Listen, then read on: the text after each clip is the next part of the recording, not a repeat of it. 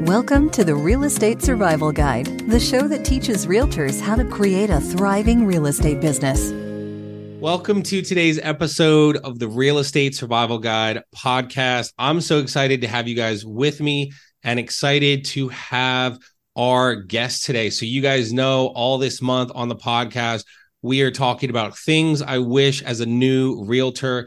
And so, getting that started, I had to have my friend Janette Schafer on, and she'll be here with us twice this month, actually.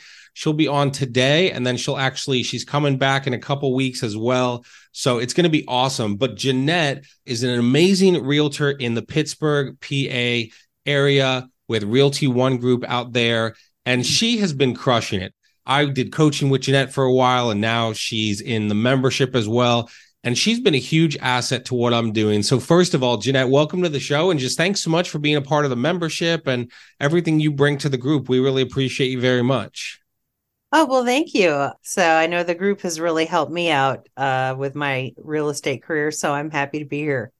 Oh, well, good. So, so Janette, right? I basically told you this was the prompt and we're going to let you go. And you kind of gave me a little bit of uh, like you know briefly so janette what you did differently was basically jumping right into the deep end and you know you had your first closing 45 days after being licensed which is insane and i'm so impressed because it took me nine months but just kind of talk to us about what you did at the beginning that new realtors need to know sure i think what's common when anyone is learning a new skill or vocation and this was certainly true of me in my former life as a banker is you feel like you want to really know what you're doing before you really jump in there and do it.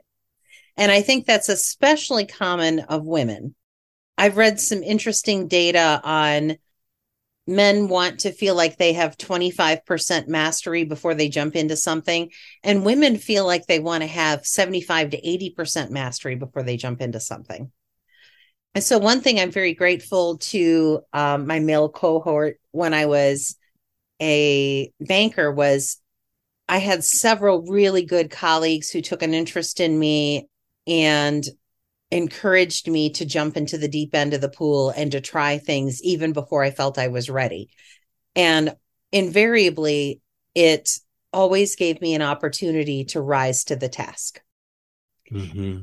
And so I learned that time and time again in my banking career. And after 22 years, I was no longer afraid of taking risk.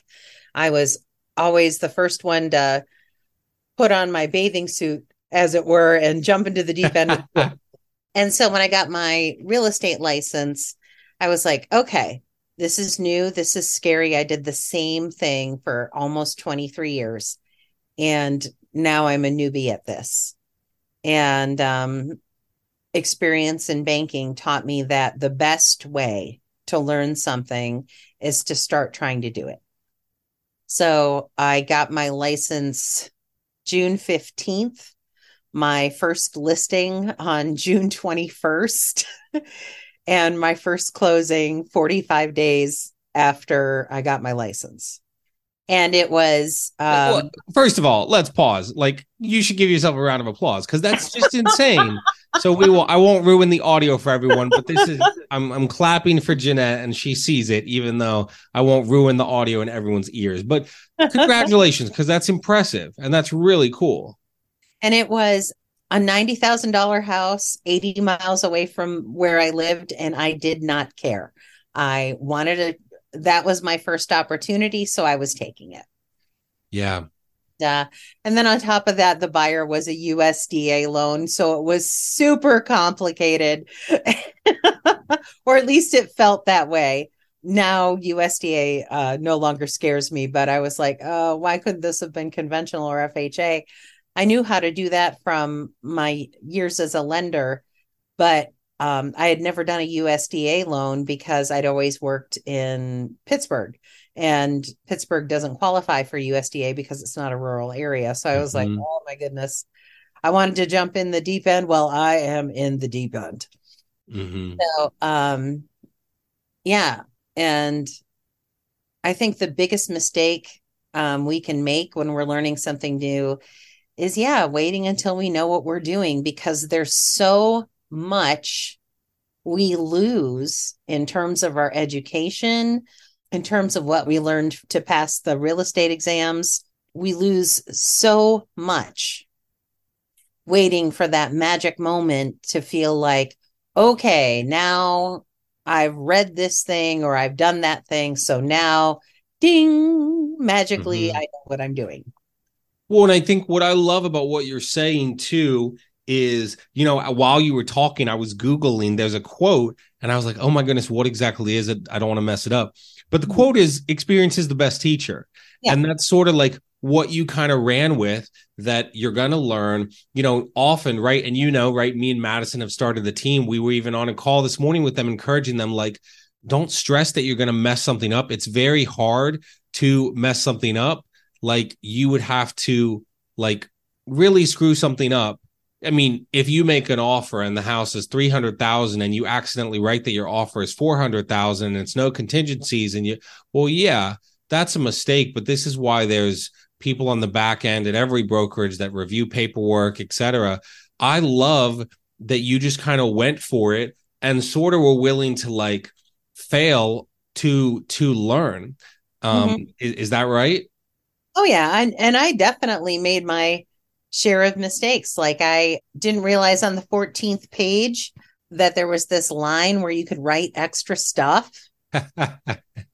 And um, so I ended up having to pay for um, my seller's home warranty out of my commission because I didn't tell them it was there.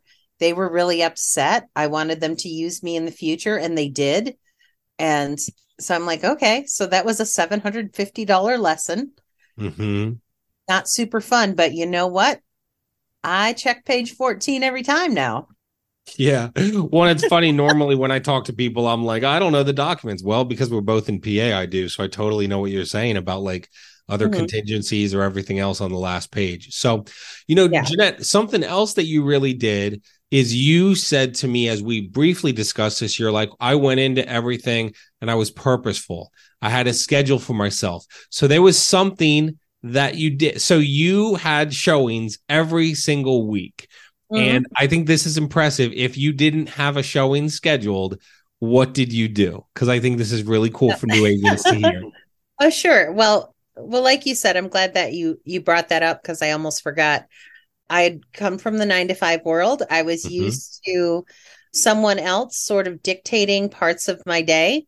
And there was um well, especially in banking, like there are certain things that have to happen at certain times every single week. So um, there's not a lot of autonomy with your schedule. And so I was like, okay, I've I've been used to something else dictating what I'm doing for most of my career. So now I have to do that for myself. So I went back to the block schedule system that I was used to in banking. And I was like, okay, from here to here, I'm going to do this. From here to here, I'm going to do this. And I would make my own schedule. And one of the things I did was early on, I had a goal set for myself that I was going to do a minimum of five showings a week. And if I didn't have enough clients to do five showings a week, then I would go online and look for vacant properties where it said go and show. And I would purposely do it in the morning at non popular times, you know, because I didn't want to cramp the listing agent's style, obviously but nobody wants to do a showing at 9 a.m. on a Monday morning. So I would typically do a showing at nine in the morning and I would just show the property to myself and I would, you know, walk around, you know, kind of showed myself how to use the lock boxes and and um, walked around the house and what would I say if I had a buyer with me right now? What are some problem areas I would point out? Um, what are some strengths of the property that I would try and highlight? and it got me in the mindset of I'm someone who shows houses, I'm someone who has clients. I know what I'm going to say when I have that client with me. And what's ironic is many of those houses that I showed to myself, there were several that I ended up selling to future buyers because I would be, they would say, We're looking to downsize. We're just looking for like a two bedroom, one bath house. We like these neighborhoods you know, we're looking for a ranch because we're getting older. And I would say, you know what? I showed that exact house last week and it's still on the market. Let me forward it to you right now. Do you want to go see it? And it helped me get familiar with neighborhoods that I didn't frequent. And um, it helped me know what was out there on the market. And it it helped me locate search per, you know there's different search parameters you can do on the MLS and I learned that through doing showings.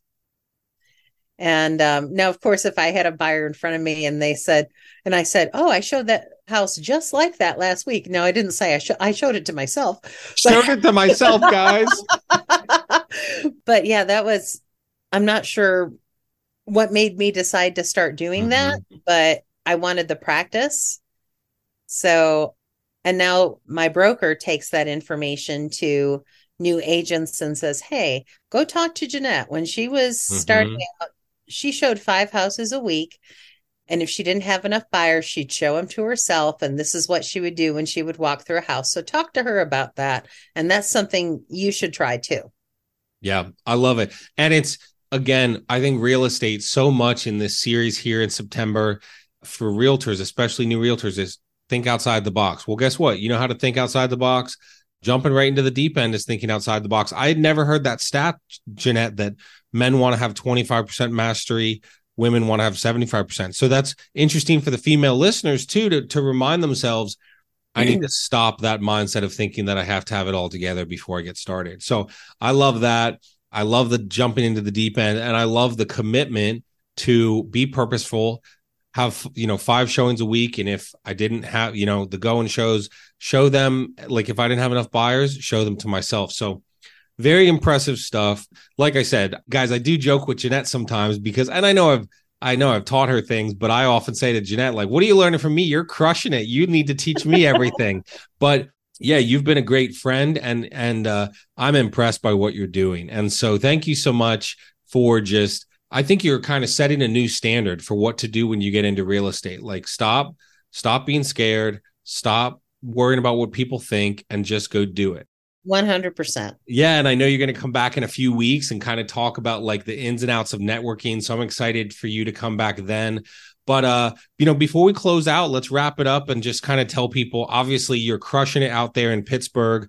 You have a team, and so I'm sure there's people out there they'd you know maybe you'd lo- love to connect with agents out there if they're interested, or even if they're looking to buy or sell and listening to this and you're in the Pittsburgh area, whether it's agents Absolutely. or clients, what's a good way for people to connect with you? Sure. Um, feel free to call me. I have my cell phone with me wherever I go, and my number's 412 335 0978. Awesome, Janette. Well, we appreciate you so much. Thanks so much. Thanks for being a part of the membership, but you're an awesome asset to the community. Thanks for being inspiring and just, you know, I know you help people. Guys, what you need to know, Janette's humble. You're crushing it to the point, you know, you're being humble. Three months in, Sherry, your broker, was having you teach classes. And so I even think for new realtors out there, you're probably not getting asked to teach classes three months in. Well, Janette was by Sherry because of the great work she was doing. So go out, jump into the deep end, schedule those showings, you know, be willing to kind of be vulnerable and put yourself out there. Janette's done it and she is crushing it. So, Janette, thanks so much for being our guest today. I appreciate you My so pleasure. much. And really, I know the agents are really going to love what you shared with them today. Thank you. Talk to you soon. Thanks for listening to the Real Estate Survival Guide. If you enjoyed this episode, we would appreciate it if you'd leave us a review on iTunes. It helps others discover the show. Thank you so much, and we will see you on the next episode.